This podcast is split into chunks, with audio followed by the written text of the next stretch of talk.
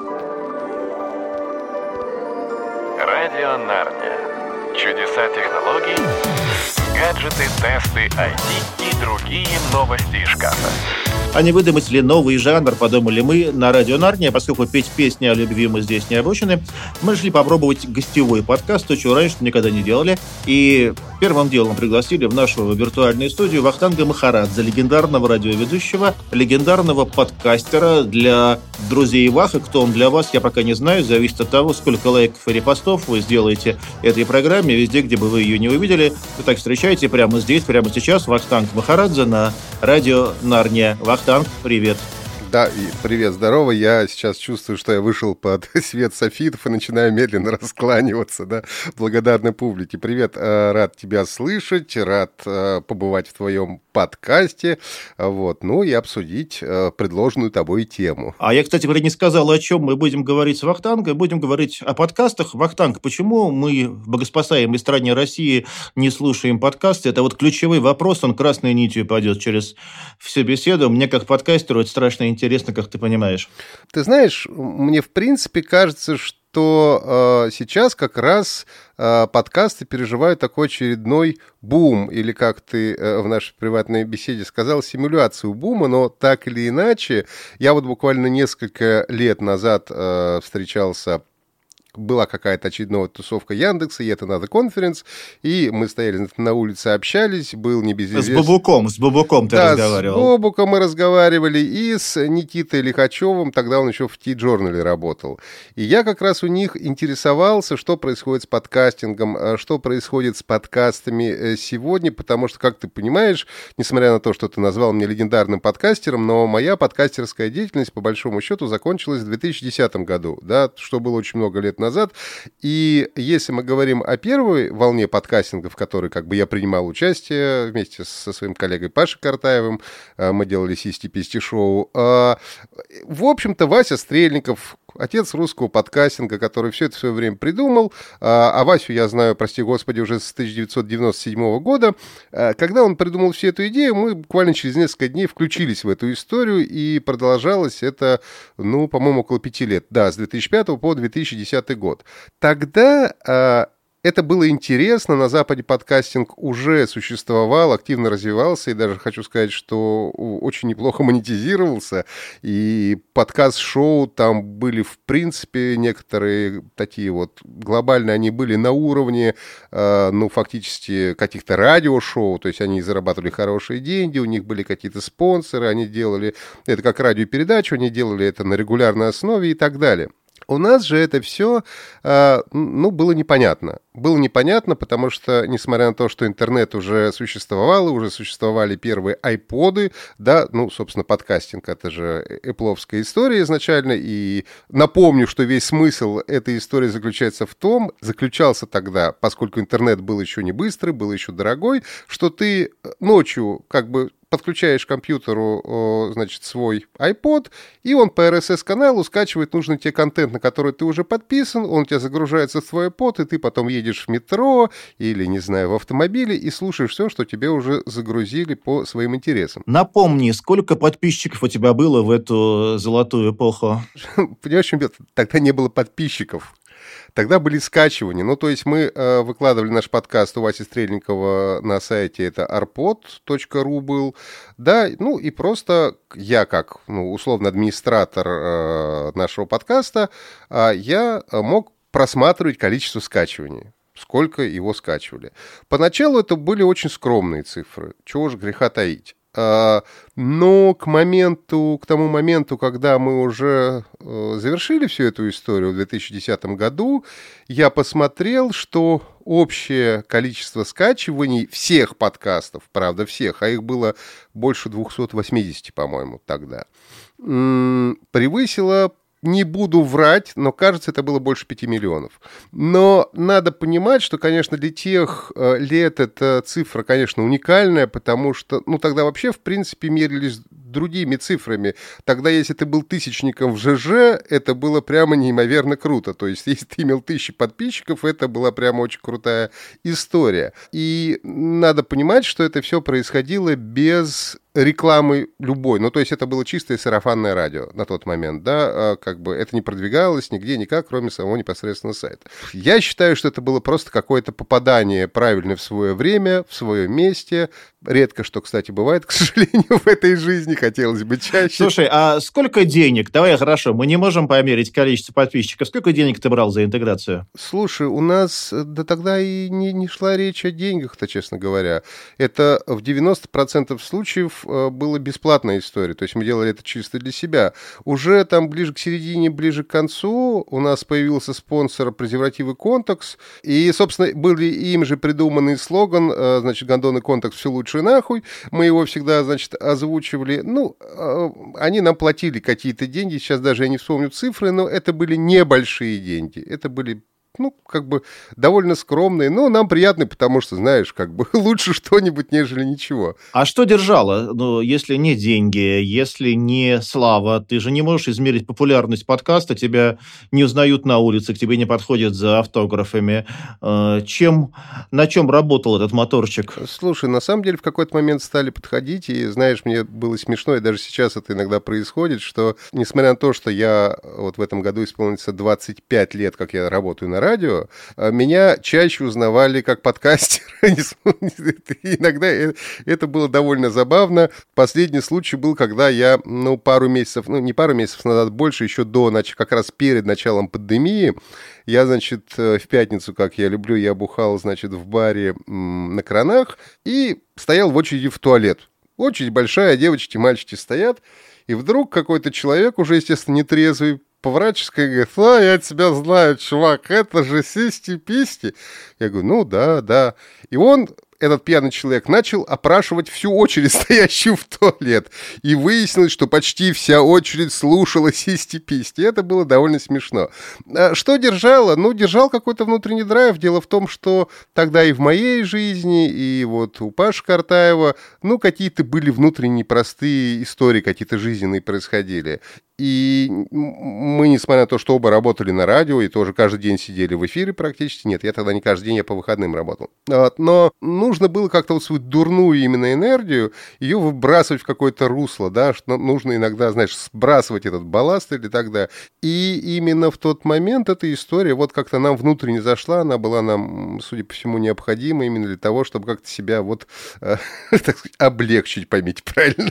Расскажи Дикому, что было в твоем твоем подкасте? Это был какой-то стендап? Или это было про секс, какой-то секс-просвет? Э, я не знаю, что еще можно про секс рассказывать э, в эфире? Слушай, ну ты можешь найти, это все есть, кажется, до сих пор где-то на рутретерах, э, чуть ли не полный сборник. В свое время кто-то собирал и выкладывал, между прочим. Я удивлен. Но мне хочется, чтобы ты сказал своими словами, знаешь, что это как у следователя на приеме. Я хочу, чтобы вы мне рассказали. Слушай, ну это была 20-минутная история. Мы писали, ну, причем из записывали сразу, собирались и писали сразу 4 подкаста подряд на весь месяц. Мы раз в неделю его выпускали, э, по 20, 20 минут, 20-минутный подкаст. Ну, это да, это была история про секс, э, про какие-то забавные, смешные, там, сексуальные э, истории. Мы часто приглашали каких-то гостей, причем или более известных тогда, или менее известных. Ну, например, на подкасте «Систи Писти» мы познакомились и подружились с группой Underwood, с которой дружим до сих пор. А тогда еще не супер-пупер известная Jukebox Trio к нам приходила. Ну и много каких-то э, интересных и забавных людей. А, вот. Э, один из первых вопросов, мы, который мы задавали, мы спрашивали, вы когда последний раз дрочили? И люди нам рассказывали. Ну, то есть это было как-то довольно... Было весело и задорно, знаешь. Слушай, это такое, знаешь, мне кажется, идея Дудя просто была срисована. Знаешь, а сколько раз вы можете за ночь? Ну, скажите честно. Ну, не знаю, Дудь все-таки немножко о другом, конечно. Нет, ну, для своего времени это было довольно забавно. А мне кажется о том же самом, просто здесь вопрос э, пересечения границ интимного. Ну, согласись, рассказать о том, сколько ты на самом деле зарабатываешь, это, в общем, э, ничуть не, не меньший челлендж, чем рассказать о том, когда ты в последний раз дрочил. Я даже сомневаюсь, например, э, про себя, о чем бы я разговаривал с большей легкостью. Ну, слушай, это зависит от того, чего ты больше стесняешься, того, как часто дрочишь или как много зарабатываешь. Вот и все. Ты знаешь, главное, чтобы люди дрочили и зарабатывали, если чаще стесняются отсутствием и того, и другого. Для меня э, не было проблемой никогда ни то, ни другое. Э, и на самом деле мне наша вот подкаст-история в какой-то момент помогла тому, что я, конечно, снял какие-то комплексы, которые наверняка у меня были, потому что тогда еще только начинались вот эти вот пикники, афиши какие-то, вот, вот какие-то такие истории. И происходило это все в парке на Красной Пресне, такой маленький парк. И я помню тогда Вася Стрельникова, по-моему, попросила компания Apple или кто-то из дилеров Apple, я уже не помню, чтобы мы проводили какие-то конкурсы и разыгрывали айподы. Тогда крутейшие на 60 гигабайт айподы с черно-белым экраном. Ты понимаешь, это вообще была история. И Вася нас позвал, э, и мы пришли, значит, чтобы ему помочь, тоже что-то поразыгрывать, там какие-то веселые конкурсы.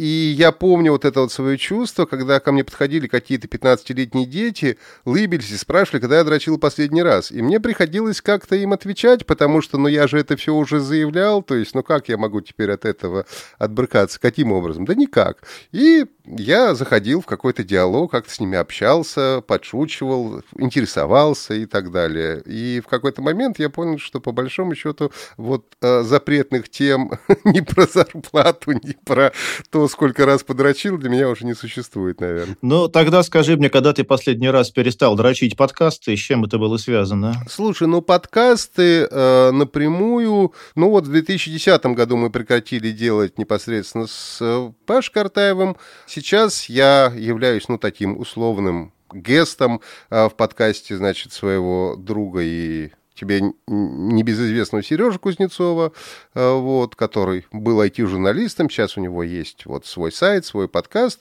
ну и вот э, там раз в неделю или раз в две недели, как получается, вот я в качестве гостя, э, мы обсуждаем с ним условные IT-новости недели. Там, кто что выпустил, что произошло, насколько это интересно, почему, а, например, это самый Сигвей загнулся и так далее. Ты как считаешь, это вы просто устали или все-таки волна пошла в тот момент очередная на убыль? Ну и как-то вы в этой, вместе с этой волной скатились, и интерес ушел, и, может быть, у аудитории интерес ушел, и ты это почувствовал?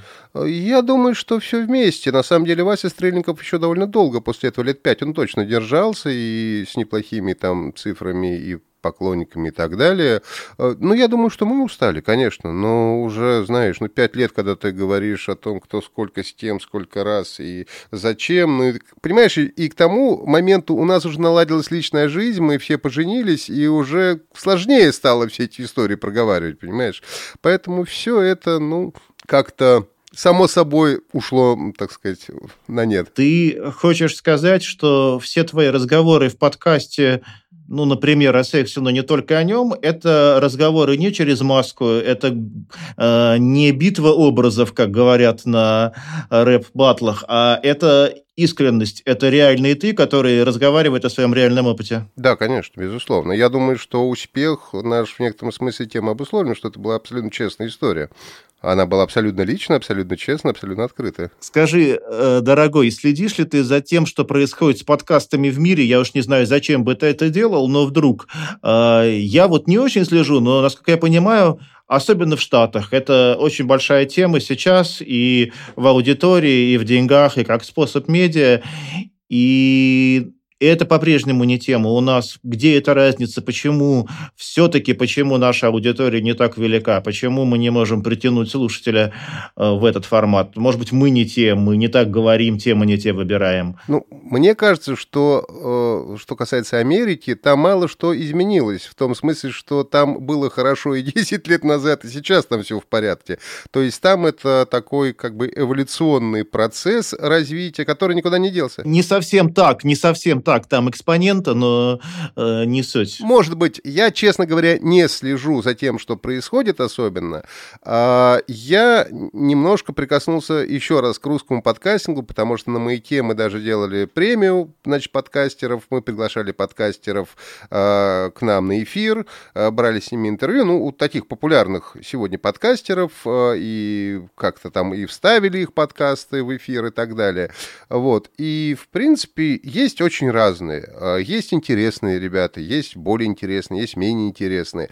Мне кажется, что одна из главных проблем, хотя сейчас, как мне кажется, опять же, а, подкастинг, ну, уж точно лучше себя чувствует, чем он чувствовал 10 лет назад гораздо лучше. То есть сейчас все-таки появились все инструменты, сейчас есть и Google подкасты, Apple подкасты, там SoundCloud, да где хочешь, ВК выкладывай. То есть есть все для того, чтобы это продвигать. Другое дело, насколько я это понял, опять же, могу ошибаться. Не очень понятно, как это монетизировать. То есть люди не понимают, э, как и почему они будут вкладывать в это деньги, да, потому что все-таки э, в какой-то момент, опять же, может быть, это совпало, что первая волна подкастинга начала умирать с того момента, когда начал раскручиваться круто YouTube, да, то есть сейчас э, большая часть, э, в общем, контента, она, конечно, видео, и даже самое смешное, даже 10 лет назад, уже это было не в такой степени, но все равно было очень много, что аудиопродукт выкладывался на YouTube. И сейчас это существует, да, ты можешь песню на YouTube послушать, ты можешь подкаст на YouTube послушать, а, и YouTube как площадка и как видеоплощадка, а, она, конечно, наверное, более э, выгодная, более интересная с точки зрения монетизации. А тоже непонятная история с подкастами, потому что, э, с одной стороны, хорошо то, что я сказал, много платформ, а с другой стороны, это плохо, потому что... Потому что не посчитаешь просто. Во-первых, потому что не посчитаешь. Во-вторых, потому что для того, чтобы тебе более-менее держаться на плаву, тебе нужно выкладываться на всех площадках. Ты можешь, конечно, выкладываться только на Apple, например, но если ты еще будешь выкладываться на Google, если ты еще будешь выкладываться еще где-то, у тебя, естественно, будет больше аудитории. Но вот это вот отсутствие как бы одной площадки, ну, как YouTube, например, тот же самый, да? Ну, мешает монетизации в первую голову. Мешает, мешает. Я тебе, как человек, который пытается зарабатывать на этом деле, расскажу, что ты спрашивают, а сколько у тебя аудитория? Ты говоришь, ну, вы знаете, у меня вот на Ипле примерно столько, на Гугле столько, на это, и это перечисление, где у тебя сколько, оно может занимать минут 10 на самом деле, а есть еще некий хвостик каких-то независимых платформ, которые скачивают твой звук, и тоже там кто-то слушает, ты уже их совсем посчитать, конечно, не можешь. Ну, во-первых, то, что все у друг друга там передирают материал, это вообще отдельная история для разговора. То есть, например, э, у нас э, на радио «Маяк», ну, у нас разные циклы, там, посвященные разным темам, и, в частности, у нас был цикл программ, посвященный океанам, называлась «Тайна океанов». И к нам приходили реально крутые спикеры, э, хорошие такие, причем даже телевизионные, профессора, там, кандидаты наук, ну, очень крутые дяди. И, э, ну, это все выкладывалось в какой-то момент, там, у нас на каких-то площадках и так далее. И просто я видел, что какие-то люди вот просто брали этот материал и выкладывали у себя на площадке. А если раскручит площадка, то а там это все и набирает э, как бы большое количество просмотров. Ну, вот так оно тоже есть.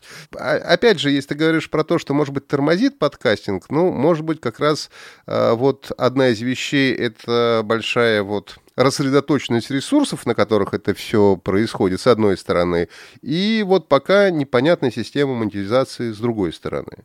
То есть, если бы это было более как-то четко и в какой-то момент, наверное, это придет в какой-то момент э, вот к той точке, к тому моменту, когда все поймут, скажут, о, классно, это подкасты, и вот их вот так можно монетизировать, ну и тогда, когда это приобретет какую-то структуру, оно, может быть, и выстрелит еще сильнее. Здесь главное не прозевать момент выстрела, конечно конечно, как всегда это бывает. Мы начали с этого хорошо попасть в нужное время, в нужном месте, но, к сожалению, это бывает очень редко в жизни. Скажи, пожалуйста, кто сейчас в области подкастов молодец? Ты кого-то слушаешь? Кто тебе нравится профессионально? Кто тебе кажется, может быть, недостаточно профессиональным, но все равно молодец, потому что ему это не мешает? Слушай, скажу страшную вещь. Я вообще мало что слушаю на сегодняшний момент, и тем более уж какого-то подкастинга. Дело в том, что сейчас, ну, не то чтобы супер большая, но так как я все-таки каждый день работаю на радио, у меня каждый день эфир, у меня каждый день интервью, опять же, с какими-то очень крутыми дядями и тетями, э, которые рассказывают самые разные вещи на самые разные темы,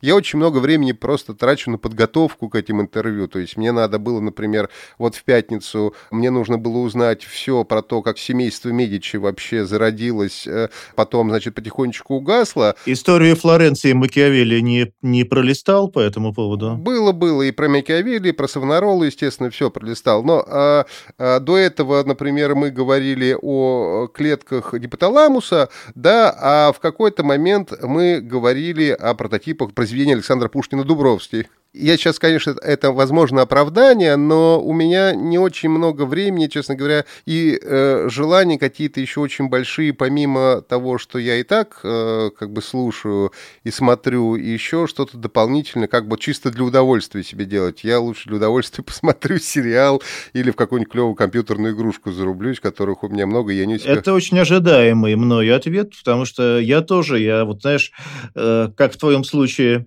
э, что нет вопросов которые слишком интимные. Вот вопрос про то, какие подкасты я слушаю, но для меня не слишком интимен. Я совсем не слушаю подкасты. Почему мы с тобой их не слушаем, Ваха? Но, но, но, я могу тебе сказать, что, ну, потому что сапожники без сапог, потому что мы и так, в принципе, мы действующие радиоведущие, поэтому как бы куда дополнительно еще нагружаться. Но так как все-таки к нам на «Маяк» приходило много подкастеров, э, самых разных, ну, ну, например, наш прекрасный коллега Паш Кушлев сейчас сделает очень симпатичный подкаст, э, это самое, о чем речь, да, я не могу сказать, что часто, но какое-то количество выпусков я посмотрел. Но мне Паш симпатичен как человек, как профессионал, он это все неплохо делает. А есть э, прекрасная девочка, она делает, э, она делает подкаст, называется «Искусство для пацанчиков». А, это очень простая, но очень клевая идея. Она простыми словами рассказывает об искусстве. Она рассказывает, почему, например, крут э, квадрат Малевича, чем крут Малевич в принципе. Почему происходит то-то и то-то. Кто такие там модернисты, или, ну, неважно, да, и она рассказывает какие-то берет темы, рассказывает это простым, доступным языком, э, и человек, который никогда с этим не сталкивался, он может задуматься и подумать, что, о, современное искусство, это, оказывается, не тупо, не знаю, это самое, насрать перед дверью, убежать, да, ну, а что-то другое. А, ну, хочу сказать вонючий, но нет, они отвратительный Disgusting Man подкаст, который называется. А, тоже хороший, ребят. Нет, ну, есть, но то, что я сейчас говорю, это все уже сейчас э, сильно раскрученные и очень популярные вещи. Я, в общем, не открываю никаких Америк. Наверняка существует много, мало кому-то известных Э, подкастеров, которые делают классные подкасты, но ведь проблема э, информационного времени, в котором мы живем э, сейчас, раньше была проблема просто найти информацию, сейчас проблема из, этой, из этого так сказать, моря, вот лавины, так сказать, э, вот этой информации действительно какие-то крупицы достать. И, к сожалению, мне кажется, сейчас э, большая проблема, ну, не только подкастеров, но вообще многих, кто занимается каким-то медиаконтентом, это, в принципе, чтобы хоть как-то кто-то увидел и нашел вот в этом потоке. Я вот смотрю YouTube кстати говоря, я не слушаю подкасты, но я почему-то заметил, что где-то последний год я вдруг начал смотреть YouTube, раньше не было. И у меня полное ощущение, что YouTube – это огромная конкуренция традиционному телевидению просто по всем фронтам, включая бюджетный. Нет ли у тебя ощущения, что подкаст, ну, может быть, там на горизонте трех лет станет реальным конкурентом радио, и мы с тобой, сидя в наших радиостудиях, будем чувствовать, что мы не убегаем, а мы уже даже догоняем ребят, которые сидят в домашних студиях и ведут частные подкасты? Ну, я могу тебе сказать, что, ну, это дело не только подкастов, это и YouTube тот же самый мы уже догоняем. Мы уже давно догоняем, и понятно, что сейчас э, тот же YouTube, он тоже конкуренция радио, потому что YouTube тоже можно слушать и не смотреть, да, как я говорил. А, конечно, и Инстаграм, и YouTube, и все, э, все эти медиа, они, конечно, убивают телевидение и радио, и рано или поздно они их добьют, если телевидение и радио не сумеет а, ну, перестроиться и каким-то образом стать конкурентным. Что, кстати, очень сложно, к сожалению. Очень сложно, потому что даже когда мы на какой-то там рабочей встрече обсуждали как раз люди, работающие на радио, и, слава богу, наше начальство, которое работает, э, люди очень не глупые. И они, конечно, все это понимают, о чем мы говорим. И пытаются и искать э, какие-то способы для того, чтобы, э, ну, как бы быть конкурентоспособными, разумеется.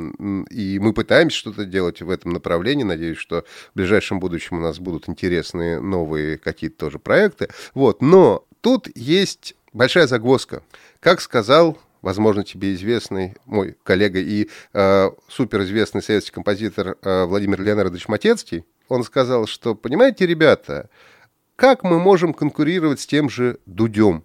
Дело не в том, что... Или, ну, назови любую другую фамилию, неважно. Человек сидит на Ютьюбе. Он может позволить себе все. А мы сидим на официальной, более того сказать, государственной радиостанции. То есть, а ты, работающий на радио, ты представляешь, из какого количества ограничений мы состоим. И просто на старте мы уже э, как бы слабо можем быть конкурентоспособны в том смысле, что мы не можем себе, если бы даже очень захотели, позволить то, что он себе позволяет легко, потому что у него нет этих ограничений. Тем почетнее будет наша победа. Э, я абсолютно согласен с Вахой. Э, над нашей головой, на наших станциях сидят очень неглупые ребята. Они работают над вопросом очевидной очень мощный ход, который они уже сделали. Они наняли на работу таких крутых партней, как я с Вахтангом Махарадзе. И я думаю, что радиостанции... Твои слова до начальства бы в уши, да. Радиостанции себя еще покажут, и наши подкасты с Вахой себя еще подкажут. Если вы до сих пор не слушаете подкасты, то я думаю, через какое-то время вы начнете это делать. И это будут наверняка не только Радио Нарния, но и все подкасты, где участвуют в качестве автора или гостя, или приглашенной звезды Вахтанг Франк Махарадзе. Ваха, огромное тебе спасибо. Да, пойду из шкафа выходить. Давно пора, Ваха, давно. Нарния, когда, чтобы выйти из Нарнии, нужно выйти из шкафа. Мы все это прекрасно знаем.